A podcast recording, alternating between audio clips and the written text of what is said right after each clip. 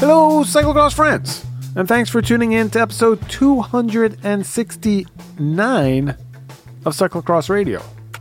For the show, we are talking to Frank Deal, who is the race director for Go Cross. That's capital G, capital O, Cross. I actually, in this conversation with Frank, find out why G and O are capitalized after so many years of wondering. I could have asked him years ago. I never did. It always confused me, and now I know. But hey, that's a tangent and an aside, much like many that we get into this conversation. But was great to catch up with Frank. We actually did this one face to face in Roanoke following the amateur road national championships that Roanoke also held, and that was that was part of the conversation we had because a lot going on in that area, and the folks behind Go Cross really have their hands in a lot of it. The wide angle podium donor drive is starting to wind down, but there's still time to get your hands on a brand new wide angle podium toque beanie knit cap. Use whatever lingo you like for that thing that goes on top of your head and keeps it warm and looks cool and has a nice wide angle podium logo on it. To get your hands on that merch, go to wideanglepodium.com and become a member and support the shows that you listen to. If you're listening to Cyclocross Radio, we would love to have your support. You can also split it between other shows like Grodio or Nowhere Fast or Criterium Nation or the Slow Ride Podcast. We want to continue to bring you the best independent cycling media the world has to offer. And it is through your donations and your membership to the Wide Angle Podium Podcast Network that we're able to do that. So, wideanglepodium.com, sign up, become a member, and keep your dome toasty warm. We also have Hammerhead again with us this week as a returning sponsor.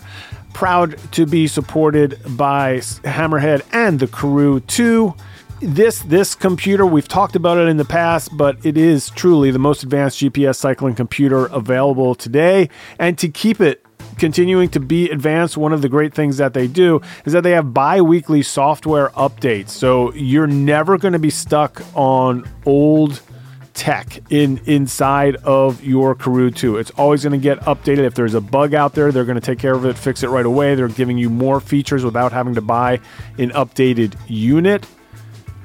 This is unmatched in the industry. So, unlike other head units, your Karoo 2 continues to evolve and improve with each ride being better than the last. Seamlessly, wirelessly imports routes from Strava, Komoot, and more. And you can route, reroute, create pin drop routing on the fly. If you are a super user of cycling computers, this is the way to go. And we, we have a deal that we had in the past that's coming back. Very popular deal from Hammerhead for the Karoo 2. For a limited time, our listeners can get a free heart rate monitor with the purchase of a Hammerhead Karoo 2. Visit hammerhead.io right now. Use the promo code CXRadio, C X R A D I O. All together, put it in all caps. I don't know if that matters, but let's just be on the safe side. Do that at checkout, and you will get your free heart rate monitor along with that purchase of the Hammerhead Crew 2. It's exclusive, limited time, and only for our podcast listeners. So don't forget to use the promo code CX Radio. It's a free heart rate monitor with the purchase of a Karoo 2. Go to hammerhead.io, add both items to your cart, and use the promo code CX Radio.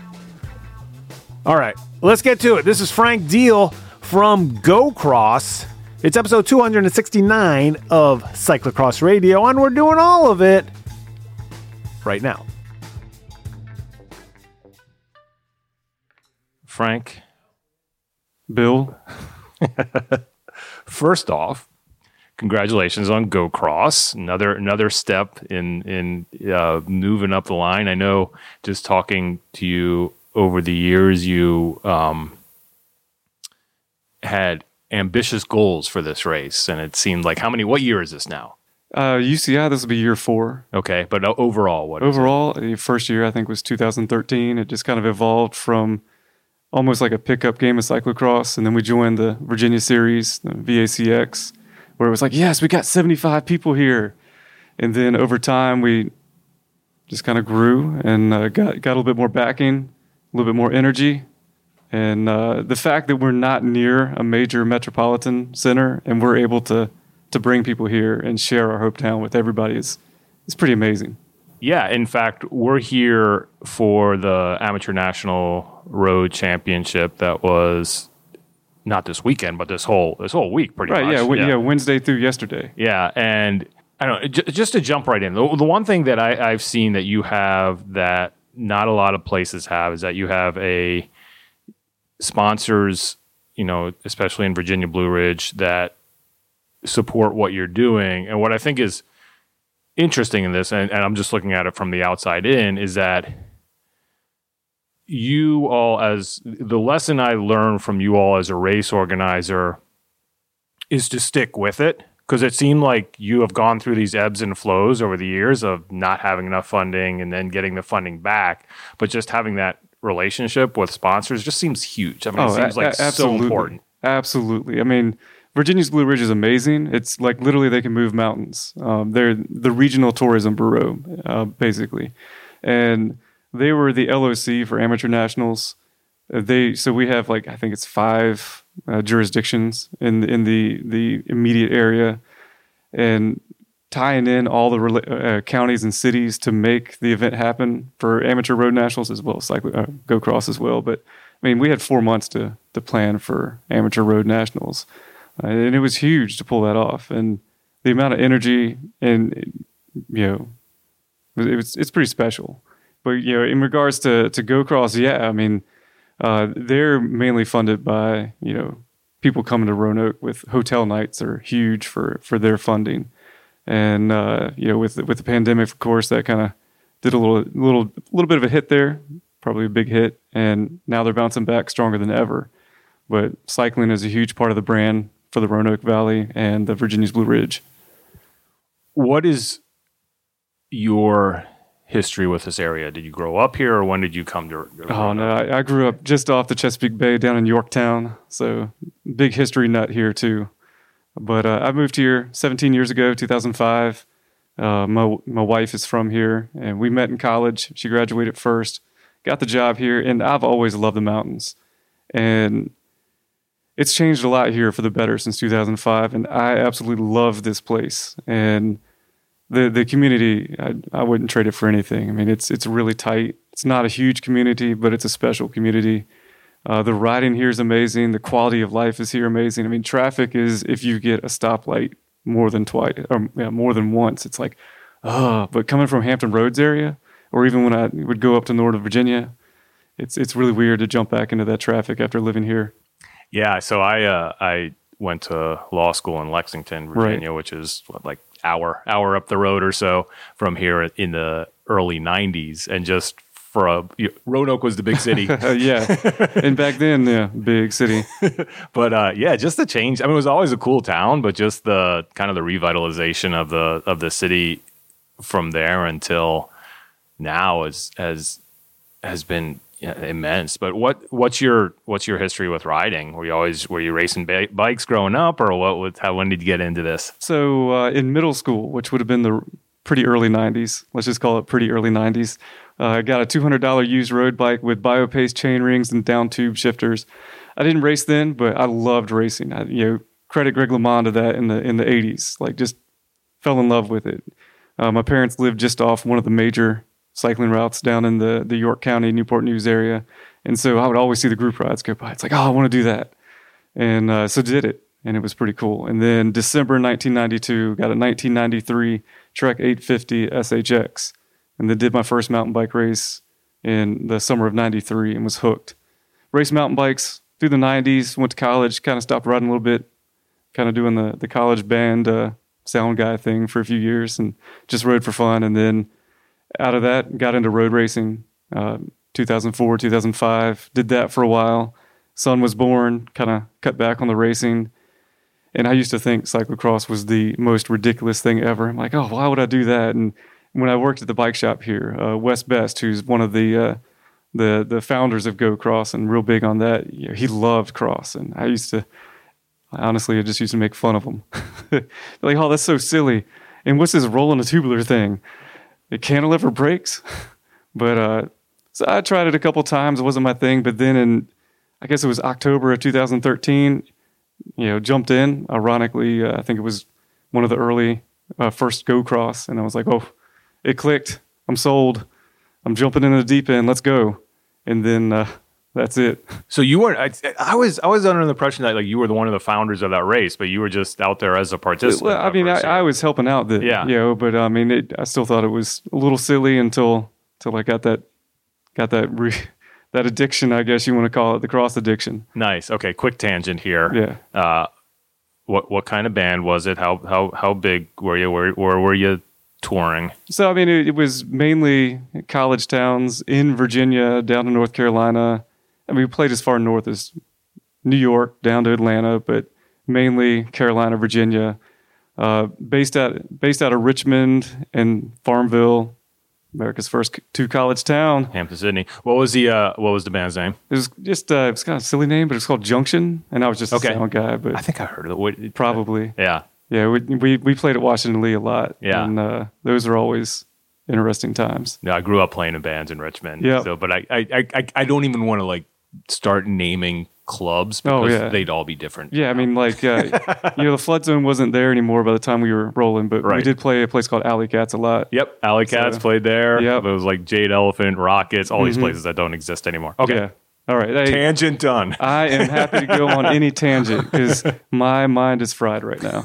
yeah. For yeah, just to I know we jumped right into it, but Frank was the uh, volunteer coordinator Yes. for for uh, amateur road nationals, and I don't know, probably slept about three or four hours in the last week. So It- it- not not far from it. So it was it was probably about three and a half to four hours a night. So he's gracious enough to get in there, but you know, but coming down to Roanoke, I really this is this has actually been a long time coming. I want to talk to you. I mean, we've known each other for a long, For a long time. and I just wanted to actually sit down and talk to you about this because I know we've had chats just about cyclocross in the Mid Atlantic, and especially with you all in Roanoke. And I know, I mean, I I don't want to put words in your mouth. I don't know if it's a frustration, but we have it so easy. Oh, yeah. where we are in the Yeah. DC, Northern Virginia area Population density. yeah, that we can have a race, two races a weekend, and never have to be in our car more than an hour. Right. Unless You the traffic's real bad. Right, and even those the hour, people are complaining that that's too far Right. It's too far.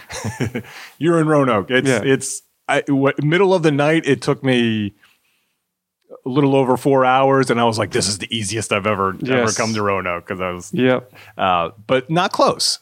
No, Uh, no, but- not close. and even even for even for the Virginia series, a lot of it is, you know, uh, Richmond, Richmond, surround- Roads. yeah, yeah. So you're on you're in Western Virginia, Right on along the 81 corridor. There's another race up in Harrisonburg called Rocktown, which is actually a, a lot of fun.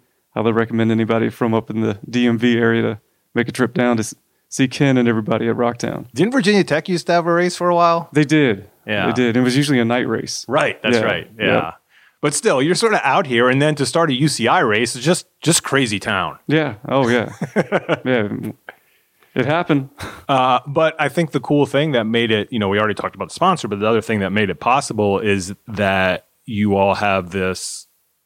A lot of, you know, this is nothing new for people who listen to this podcast, but the fight that a lot of organizers have in the U.S. for cyclocross is that people don't want you in their park. They think you're going to ruin the turf. They think that you're, you know, the dog. They're going to upset the dog walkers. You're going to do all these things that you know Right. that we're always fighting against things. It mm-hmm. isn't like, oh, this is awesome. Come in, please use our facilities. This is a great event. It's like it's it's a nuisance. Oh, yeah. Fallon Park. You got this great facility. You've actually put in permanent cyclocross features in Correct. it. You know how Yep. How did that come across? So, uh, you know, basically, we just kind of started riding out there. The Parks and Rec people noticed, and they actually ended up doing like a, uh, a preseason series uh, on like Wednesday nights or Thursday nights, depending on what year it was, heading into cross season. And so that that was pretty cool. But um, just uh, we gave purpose to the park because it was even though it's called Fallon Park, it was almost like a fallow park. And so having some people out there uh, a few months a year kind of gave purpose to it, a presence, and we were kind of caretaking. Uh, and then uh, I guess back in 2015, when uh, Deschutes Brewery was looking for an East Coast location, that that was that was a nice piece of additional leverage because Deschutes loves cyclocross. Now Deschutes uh, still has a sales presence here, but they had to close their tasting room back on uh, I guess December 31st. But they're still involved with GoCross. They're still a sponsor, and so uh, we did some upgrades to to Fallon Park, and that really started spinning up the inertia that uh, you know kind of kept that that cycle going, so to speak, with Fallon Park and cyclocross, and giving us uh, just a lot of flexibility in how we use the park. Yeah, you put in this really nice sand section Mm-hmm. that uh, you know is isn't just an afterthought. I mean, that thing. How do you know how long it is? I mean, it's whatever the UC, I don't- 150 meters, 100 Yeah. meters, whatever the UC, 80 meters. I think it's 80 meters. Okay, Yeah. so 80 meters long. Yes. Yeah, great sand section. You have these uh, steps in there that you built, Mm-hmm. and then even you know I, w- what I like is that you, you all seem to have so much fun with that park that you're not satisfied with what has worked in the past, Oh, yeah. and you're always growing, always changing. Yep. Uh, you know, the addition last year using a lot more elevation, I thought was really cool and added added a lot to that course. And then you have you have an actual road section that runs down the middle. I mean, it's it's kind of just set up perfect for for for for what you want to do in there. Oh yeah, and we'll be making some more tweaks this year. Um, might, you know, we have to accommodate some uh, some camera angles this year, and there's going to be an entire new uh, addition on the hillside that's below the school, over by the the start finish. As what instead of just having that little loop of the the little Becca entanglement last year, uh, we're going to extend that out and have some more some more elevation. Yeah, you sort of slipped that in there about camera angles. So that's that's kind of what I want to get to is that, you know, starting out 2013, just kind of this small grassroots. I think we had I, I- remember hearing about there. Didn't you? It wasn't like a huge rain storm like either that first or second year. I don't I don't really remember that, but we were we were always part of so Go Cross is a spin-off of uh, Go Fest, which is the Go Outside festival. I'm glad is- you brought this up because Yes. I always want to know. And Okay. it's like, okay, good. So yeah. so yeah, so everyone's always probably like, what the heck is Go Cross? I mean, yeah, we, it was kind of funny because we're always the first race of the season, so it's like Go Cross. but uh, so we're an offshoot of Go Fest, which is uh, Roanoke Outside, and uh, which Roanoke Outside owns Go Cross, and I'm the race director. But um, so Go Fest stands for Go Outside Festival, Anthem Insurance, and uh, Carilion uh, Healthcare System, and Roanoke Outside, and it's a it's a it's a pretty big festival, fifty plus thousand people over the course of the weekend. Uh, multiple outdoor events. It's basically just a giant celebration of outdoor uh, experience and life here in, in the the Roanoke area. And uh, so it used to just be like kind of a little satellite event off of Go Fest where we'd go out to Fallon Park and race bikes. And I guess actually 2012 it was just literally I think that like your number plate was a uh, and I did it in 2012 uh, just for fun, but your number plate was literally like a uh, a paper plate with your number on it. And then the next year it was like a the VACX race with the first official year. And I took over the race in 2016 and we moved it off of GoFest weekend because GoFest weekend was also DCCX weekend.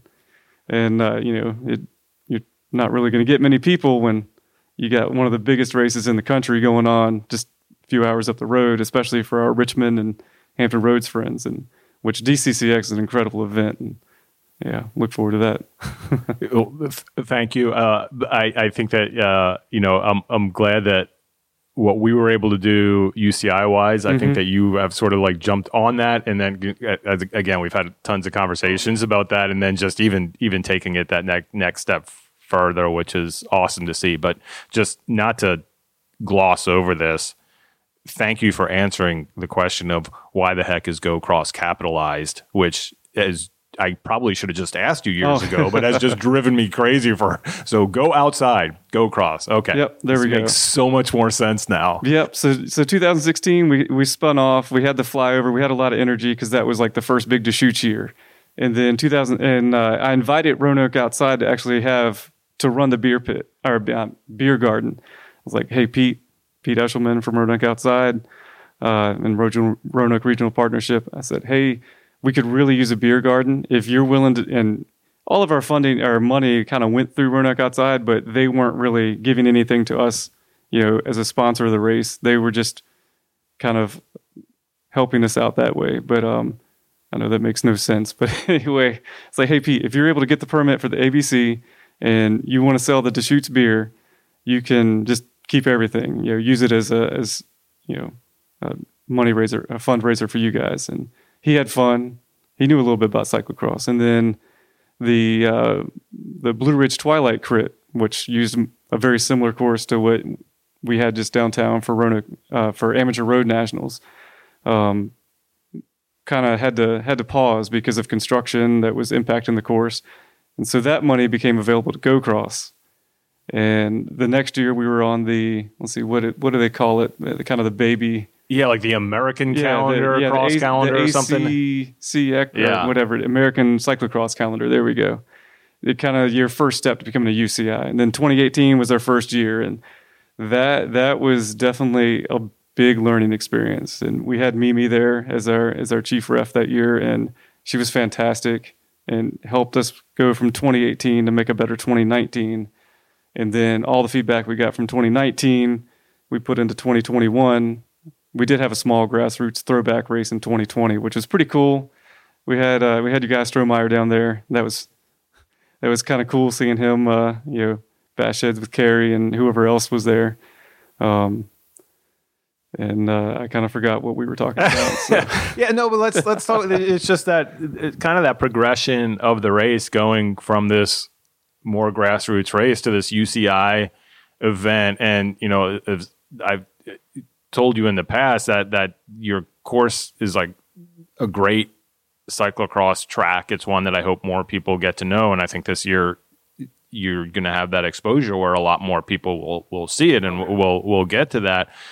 Uh, but it's it's um it's that you've always i think that a lot of times as there are race organizers out there that sort of get what they have and they're sort of they settle with it but what i love is that you and your this whole organization have always always been ambitious you know i mean not to you know you've always looked at what else can you do can we have pan ams here Yeah. can we have nationals here what, Right. what can we do in this park because i thought it was great because it's Yeah. not you know it's it's it's not that old of a of a, of a race really um but to do that and then you made the jump this year going from a double c2 weekend that i think in the past it was really interesting how your race worked out because it, it, it, cyclocross racers in the us i think overthink and th- th- that's not a pejorative. I think in a good way. Everything that they do, especially for the calendar. I mean, I, I think people in Europe and everything, until they come over here, don't understand how big the U.S. is. And if you want to race cyclocross and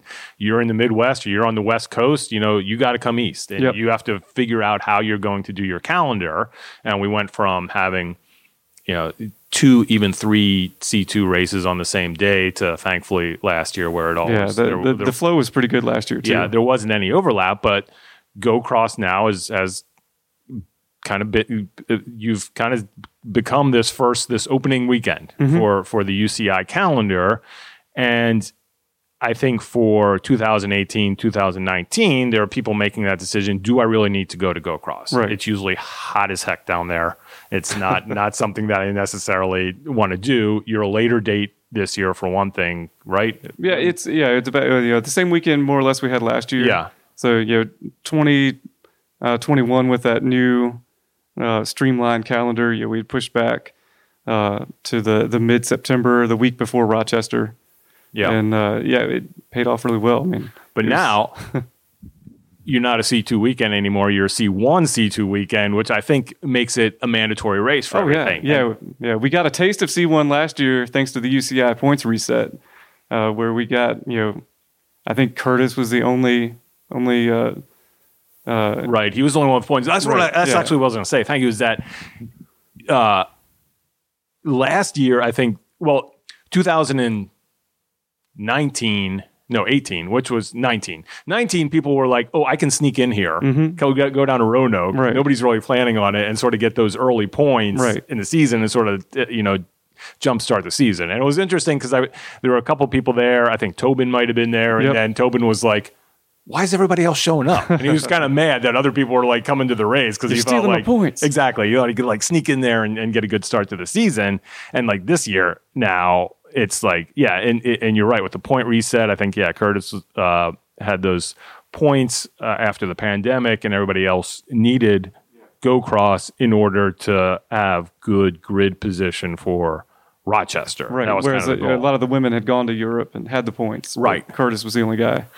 this year's not the same where it's not like oh i need to do this for something else go cross now is i need to do this for this c1 part of the uscx series which is great congratulations Oh, on thank you, that Bill. you know the uh i know the the it hasn't been announced yet but the live stream is i i am confident we'll all get worked out and that'll be an exciting part of it too um but you got to be able to check that off the list now. I mean, Oh, you yeah. keep like moving up in yeah, what you're doing. Moving on up to the east side. So, yeah, we're we're really excited. It was, uh, you know, we we seem to be really good at doing some uh, some late uh, changes to what we're doing, and uh, we appreciate the flexibility with Chuck, Tara, everybody at USA Cycling for for advocating for us uh, with the UCI. So if anyone doesn't know, uh, you know, it's UCI is big, you know, top, and all of our correspondence with the UCI more or less goes through USA Cycling. So, um, and speaking of USA Cycling, this week here gave me a whole new level of respect of the the event staff that puts on the national championships and how hard they work and how passionately they work. But uh, yeah, the, the so the opportunity for the USCX uh, with uh, the uh, I don't know if we want to call it cancellation or pausing of Jingle Cross. You know, we'll, we'll see what happens there. Uh, they needed another weekend and uh, reached out and said, "Hey, if there is any way you guys can go see one, we, we might be able to to make something happen." And so, fortunately, our friends at Virginia's Blue Ridge were able to to help us out a little bit to uh, make that happen. And uh, it, it definitely took a took a lot of work, but I can't complain. Uh, I'm really excited to uh, to basically capitalize on those ambitions and uh, see where we can go with this. what's the I, I I think I've just like excised it from my brain because I didn't want to think about it too much. But the difference between C two and C one prize money was like ten thousand. Uh, so I, I think for one day, it's probably. And it always depends on the exchange rate. I really wish we could use the exchange rate right now instead of the one on January one, but uh, which is the official UCI exchange rate. Uh, it would actually save us a little bit of money. But anyway, that's a that's another tangent there. But uh, I think it's somewhere between six and seven thousand dollars difference between the uh, the C two and the C one payout. okay, So yeah, not and not a small amount. right, right, and and since it's just one, you're just changing. You were already a C two, so it's just adding that on yeah, for just that one adding day. that extra six, maybe even eight thousand dollars somewhere in between that. I have it, have it all on my Excel spreadsheet somewhere. Are there showers in the in the uh there the are pool showers area? in, in the pool area. Yes, they, That's they were. that may seem like a weird question. I know Frank gets it, but the one the one thing that uh, is in the UCI regulations for cyclocross is that you have to have showers available. within so many kilometers of Yeah. the finish. Yeah, yeah, it's they're there. They were they were on last year. yeah, Um, so uh, yeah, yeah, it's it's going to be one of those like awkward, you know, high school, middle school. Oh man, this is no, just no, no, no. It's like. Paris Roubaix. Yeah, oh, there you go, Paris Roubaix, but without those stalls. yeah. but there are showers. Good. Okay.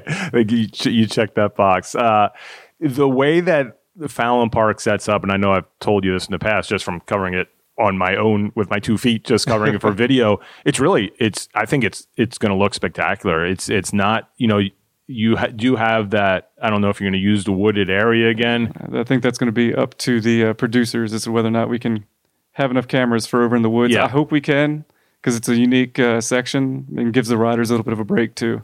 But even without that, it's it just sets up really well for.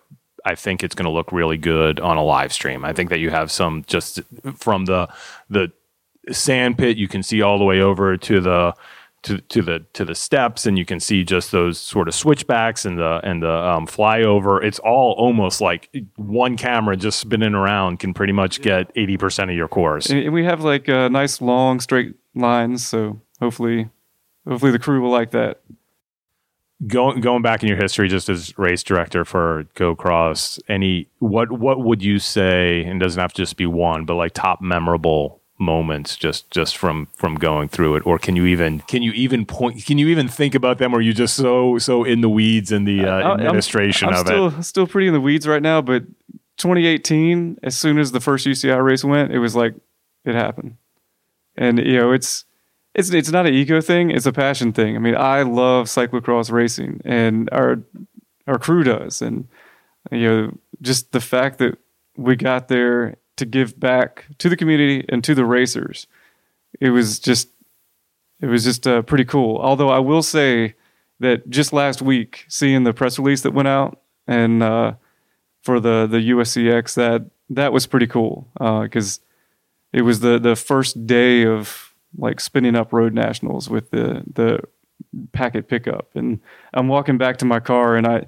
You know, somebody sent me the, the screenshot from the VeloNews where you know it's like USCX uh, is back with two new ra- adds two races, and the first line is Virginia's Blue Ridge Go Cross, and it was like, oh man, that's a lot of pride right there.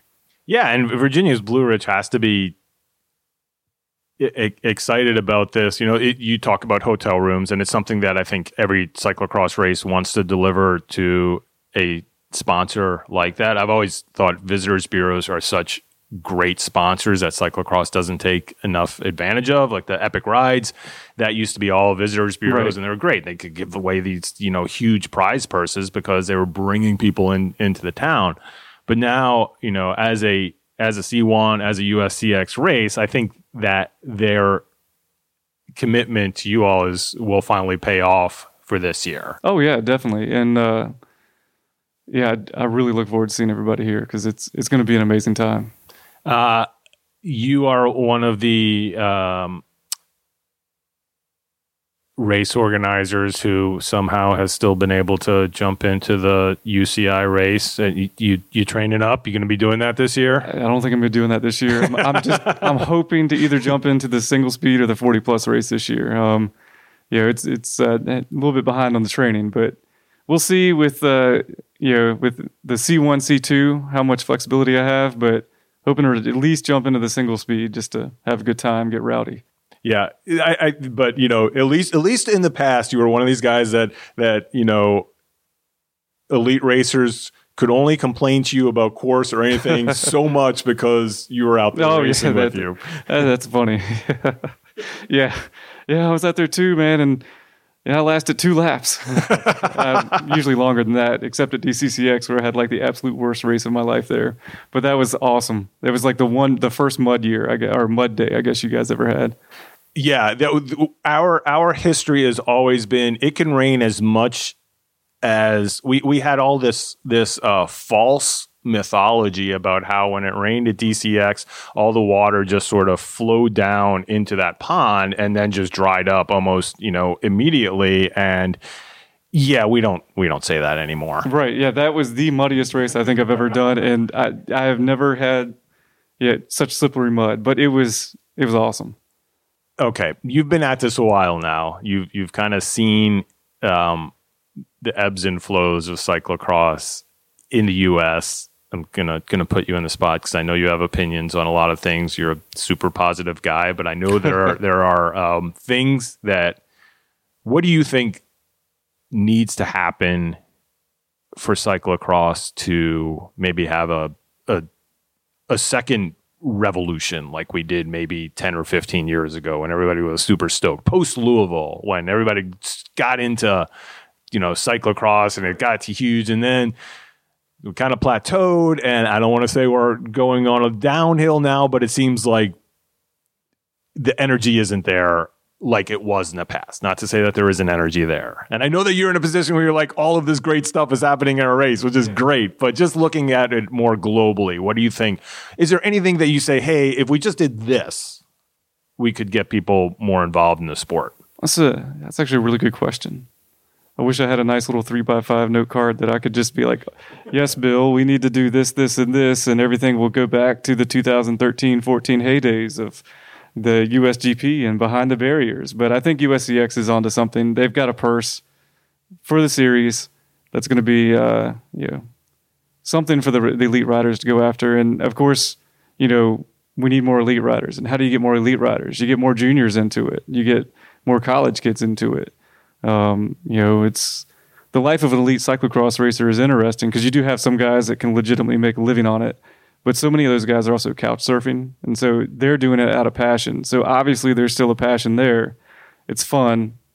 It's so satisfying to like ride as hard as you can for 30 minutes, 45 minutes, an hour, whatever level you're on. And uh, even if you're not competing for first, you're still out there competing, even if it's against yourself. Uh, you know, you're trying to not get pulled early. I mean, it does kind of suck to get pulled, but getting the juniors in, I mean, that I think that's the key thing there, and I think they're going to be coming back. Uh, of course, I'm sound overly optimistic, and uh, but yeah, it's uh, we got to get some sort of tie-in with like the NICA push or in the other USA Cycling related junior mountain bike series because I know NICA and USA Cycling are separate, but it's the juniors getting them back. Yeah, and it's it's it is you know we've talked about it in the past, but just seeing it this weekend, you see so many of the junior U twenty three races racers that were out here, and you're like, oh yeah, I've seen him at this cyclocross race or her at this cyclocross race, and it it is such a great starting point. You know, I know we've it's, it's said it many times before, just for going into other other disciplines. But one, one of the things that you did hit on there, I know I'm jumping around, but just going back to the USCX, my biggest criticism of the USCX, well, a couple. One of them uh, from last year was that there was no prize money, and that you know the I think the organizers was like, and it was great. You know, I think. It, John Meehan and Scott Page did a great job getting GCN involved, and that was such. Even though the broadcast maybe we're not at the level we want to see them. I think it was a great start, and it's it's the kind of thing that you can't just you know go from nothing to right. Sporza like yeah. coverage. You know, you yeah. gotta you gotta build this, and there's well, a I lot mean, of infrastructure. But but just the, the the addition of the prize money now has an incentive for riders to make this a priority for their season, Correct. where I don't think that was the case last year, especially with the cost of traveling during the pandemic and mm-hmm. everything else. It just made it really, really hard. Now that they can look at it and say, hey, if I do well, then this is sort of self funded through, right. through prize money. Yep, exactly. And so, yeah, that is definitely something that I think. Uh, I think last year the, their main goal was to get that that coverage on GCN Plus, and was also rebroadcast on on Eurosport over there, and, and they learned a lot from from 2021. Uh, so you know the uh, it would have been cool to have a prize purse, but they were their main goal was to have a series, spin that up, get the live stream, which you know in theory benefits the riders for exposure. And I thought as the weeks went on or the weekends went on, the the coverage got better and better and better because everybody was learning as they were going on. So you know, in defense of the USCX, and I don't even know if defense would be the best word. You know, it was it was a good effort and uh, building something for the future to grow on. I mean, just like going from a, a local race to a ACXC to a UCI uh, Pro CX race. Uh, you know, it, it, was very ambitious, and I, I think they at least um, accomplished something that really benefited cyclocross as a whole. And it was almost like people in Europe could also watch some preseason cyclocross, and so many of our races were early on in the USCX series last year. I think that it's also it's it's um, expectations uh, need to be in check, and I, I'm I'm really looking forward to the series this year. I think really rad being in there is another interesting uh, addition because it's a it's a race that uh, everybody says is a great event, but nobody's really seen it outside of photos and everything right. else. Kind of similar to Go Cross, yeah. you know. So so just having the exposure on those those races. Rochester's been around for a long time. Everybody knows Jingle Cross. You know mm-hmm. that wasn't one everybody that was knows Charm City too. Everybody so. knows Charm City, of course, and and t-shirt on right now. yeah, it, it, and just just having the second year of this series, I'm really interested to see to see how it how it goes. And I guess I guess here's my thing, and especially talking to you because you're in this now, is that my my um my challenge to all all the kind of cyclocross fans and commenters and Twitter users out there is uh let's let's let's let's go into this season without your first instinct being to say something negative about everything. That's- hundred percent agree with you for that. And uh, going back just a minute, yeah, tempering expectations is a great way to put it because you know, the, you know, John and, and Scott, they they were building something not just for the present but for the future. Yeah. You got to start somewhere.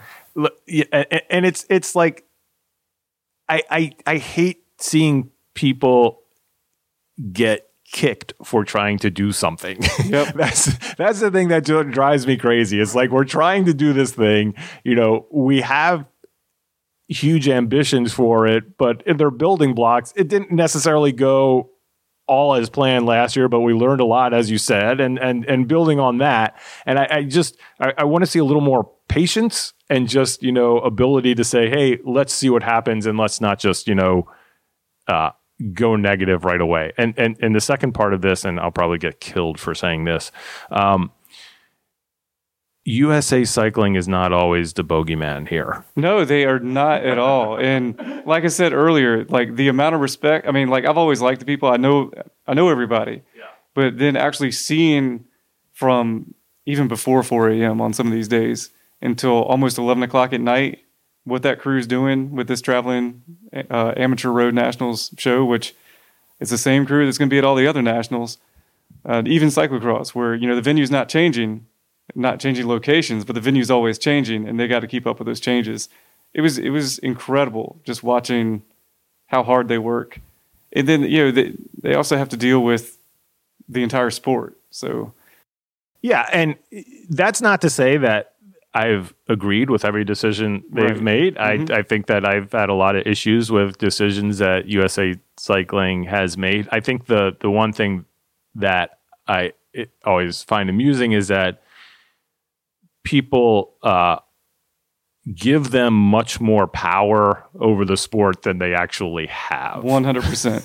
and you know a lot of even people even give the UCI a lot more power in a lot of these things than they than they actually have. One hundred and ten percent. So that's that's that's kind of it. I don't know. You're you're sort of my sounding board for this. I haven't talked about really the Oh, yeah. upcoming season for cyclocross with anybody for a while, so it's good to just kind of have that conversation. But yeah, that's that's my that's my goal for for fans of cyclocross in the U.S. this year is to um, give everybody a chance, enjoy the racing, and um, yeah, try to keep it a little positive. Yeah, I mean, yeah, either pin a number on or show up on the other side of the tape with a cowbell. Come on out. Yeah, that's the thing. That's that's I th- I think just even even being in Roanoke for uh, this weekend, you know, even though I was here just for the Criterium Day, uh, it was so much fun. It, it kind of got me jazzed for cyclocross. Just seeing you all, seeing uh, you know, just talking to people downtown that I've seen at Go Cross, and um, you know, I, I always get the "What are you doing at a road race?" Um, Oh yeah. Yeah. Hey, you know some cyclocrossers uh, had a good weekend too. I mean, Curtis was on the podium yesterday. Kerry had a top ten, uh, and then he got eighth in the road race. Uh, not to mention the uh, the other UCI directors that happen to be part of the organization this weekend. Yep, I I just uh, shout them out. A lot of um, CX Hairs Devo, uh, Yeah, I- I, Members. heard the name Sarkisov a lot this weekend. Sarkisov, Lydia Kuzak uh, with uh, two gold medals out there. Um, Ella Brenneman with a with a podium. Yeah, it, that was that was that was one of the re- reasons I wanted to come down here. And again, it's you know it's it's uh, supporting development in cyclocross and just seeing what those same athletes do in other disciplines is always always amazing. Kicking ass is what they're doing. So okay, so you've you've gone from grassroots to C two weekend to C one C two weekend. What's what's the future look like? What's the future? Well, I mean, we do have an LOC that is has gotten. Uh, they've already gotten placing bids for for national championships. So we'll see what hold what what's in the future. You know, could maybe have a couple alternative venues that can hold a few more people in mind. Got a lot of hotels here. You're what ten minute drive from the airport to the course about, Uh, you, you mean the easiest airport to fly in and out of? which is that's the one thing. It's like wh- where's Roanoke? But the one thing is you have a decent sized airport. Yeah, I mean it's it's a regional airport, but I mean un unless it's crazy busy or you know Charlotte or Dulles or whatever gets backed up, I mean it's so easy to get in and out of. Um, it's you know, if if it's the flight's forty dollars more, it's going to save you more, more than forty dollars in time to to fly into Roanoke versus Greensboro or Charlotte or anywhere else that's hour and a half, three hours away. Are you part of the uh, VACX again? We are. We're gonna. Not every category is going to be scoring points because we're going to be following the USCX uh, schedule and because they have amateur uh, series categories as well. So hopefully we'll get some good uh, good amateurs coming out too. I mean, we had a great amateur presence last year from literally all over the country, which is absolutely incredible to think that people from Massachusetts and Colorado and even Oregon are coming to Roanoke to to come race cyclocross here. I mean, it's it's awesome. I mean, I love it.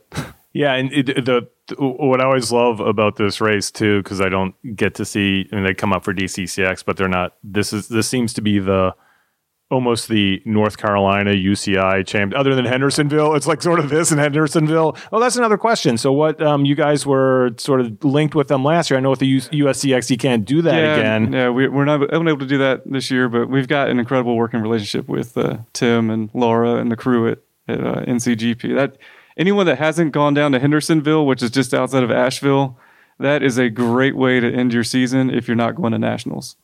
Yeah, it's it's a race that I haven't been down to yet, but I need to. I my my plan is to to make it there this year. It's like every every other year something has conspired Right. against Yeah. me going down there. Yeah, I, I went down there last year, raced both days, had a blast. The course is is a lot of fun, and they make great changes day to day. What do you consider if you included North Carolina? You what do you consider this this region? Like we nobody knows how to define Mid Atlantic. Yeah, like I've heard New New York to like South Carolina as Right. Mid Atlantic. Yeah, it's uh, it's uh, geographically uh, fluid. Let's just Yeah. call it that. But uh, I mean, we we're definitely you know it's like we've got one foot in the Mid Atlantic and one foot in the Southeast, and I'm fine with that. I mean, we've got Southern hospitality with Appalachian courtesy here, so we welcome everybody. When people come for Go Cross, what what is it in Roanoke Be restaurants? That I'm stealing. This isn't Amanda Nauman question. Okay. The, like post race, and then even you know next day breakfast, whatever else. Where where what, what do people need to do in Roanoke? Oh man, the, there are so many amazing restaurants in downtown Roanoke, which were not there when you were at at uh, at, a, at in uh, law school. It's kind of funny. It's a it's a whole different world down there, and we actually have people living there. That w- here's a tangent real quick. But previous years, when we would have a big time crit downtown, nobody lived in downtown, and now we have thousands of people that live in actual downtown. So that was that was an interesting hurdle for logistics this weekend. But um, I mean, downtown, everything from Fortunato, the market building. Uh, hmm, that's a good question. We've got Scrambled is a great place to get breakfast. Scratch Biscuit Company, if you want to go full Kerry Werner, uh, when you're not having pancakes and getting a nice giant biscuit with whatever in between the biscuit. I'm sorry, I am completely cracked, Bill. I know you have, so I'm gonna let you go after this. So what's uh the way you? Yeah. What, so but you are um. So you get to sleep now, and then is it just straight into Go Cross? Uh, yes, it is straight into Go Cross. You know, we normally we'd have a lot more done by now, but with that whole waiting for the C1 approval and then the USCX stuff, we kind of had to had to kind of pump the brakes. But fortunately, we've got such a foundation from the previous years that it's really quick to spin up that flywheel and get going. Uh, you Pete from Roanoke Outside, he was on vacation this week. We have this week coming up, and then Kate from Roanoke Outside, who is who I work closely with because she's the she puts the event uh, side of things together, and I put the race side of things together, and it's an incredible re- relationship there working. Um, but um, she goes on vacation the week after, so this week is the week to get everything permitted, get everything going, get registration open as soon as possible. just coming to this area and spending more time. This is such a undiscovered gem, not only for cyclocross but just riding in general. Just Blue Ridge and every. I mean, it's just you know not even just like on the road, but just all the gravel, all the all the off road stuff. Just like just such a cool area. Yeah, I mean it's only what nine forty in the morning, and that's probably going to be the biggest understatement I've heard today because the riding here is absolutely incredible. Yeah, we don't have the five and six thousand footer mountains of Asheville, but we've got just outside of town, just miles and miles of endless gravel, which some of it is so sublime, like thirteen mile climbs and uh, just roller coaster rides on gravel, and the mountain biking here is absolutely phenomenal. And then the road riding here is absolutely phenomenal. And we've got Go Cross and a park that you can just go ride your bike in. So we've got everything. I mean, we're not really that f- we're far, but we're not that far. I mean, a good chunk of the country can get here in less than a day's drive. Yeah, it's it's uh again. Look forward to what is it? Uh, October. When is when is Go Cross? What's the date? Oh, September. September. I'm sorry. Se- 17, 18? I think it's 17, 18, Yeah. whatever that Saturday and Sunday is. And because uh, Rochester's 24, 25. So Yep. 17, 18 sounds right. That's right. Hopefully DCCX will be the weekend before. I, I think that's what everybody has kind of like calendar wise marked as their first race weekend in Virginia. Right. So that's that's my that's my plea now to everyone who's going to be gearing up for Go Cross. See, now we get to piggyback off of you. the, the, Yeah. the, the, tables have turned. It's all right. yeah. So Uh, yeah. come to come to DCCX, not a UCI race. but good still course. an amazing race. Come get get a good warm up. Do some training down in the uh, Roanoke Valley. And get yourself ready for some humidity. Yeah, and then go race Cross. Yeah. Frank, awesome talking to you. Glad we finally did this. Thank you, Bill. I do not envy the amount of editing you're going to have to do for my extreme long run on sentences.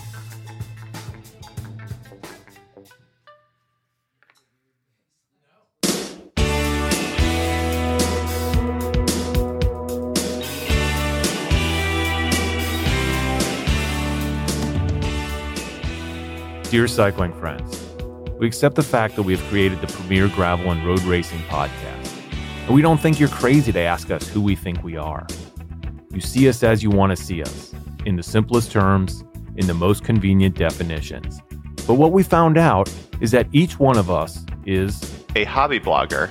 a gravel pro. and a curious newbie. and you can find us on the Wide Angle Podium Network. Does that answer your question? Sincerely yours, the Grodio Podcast.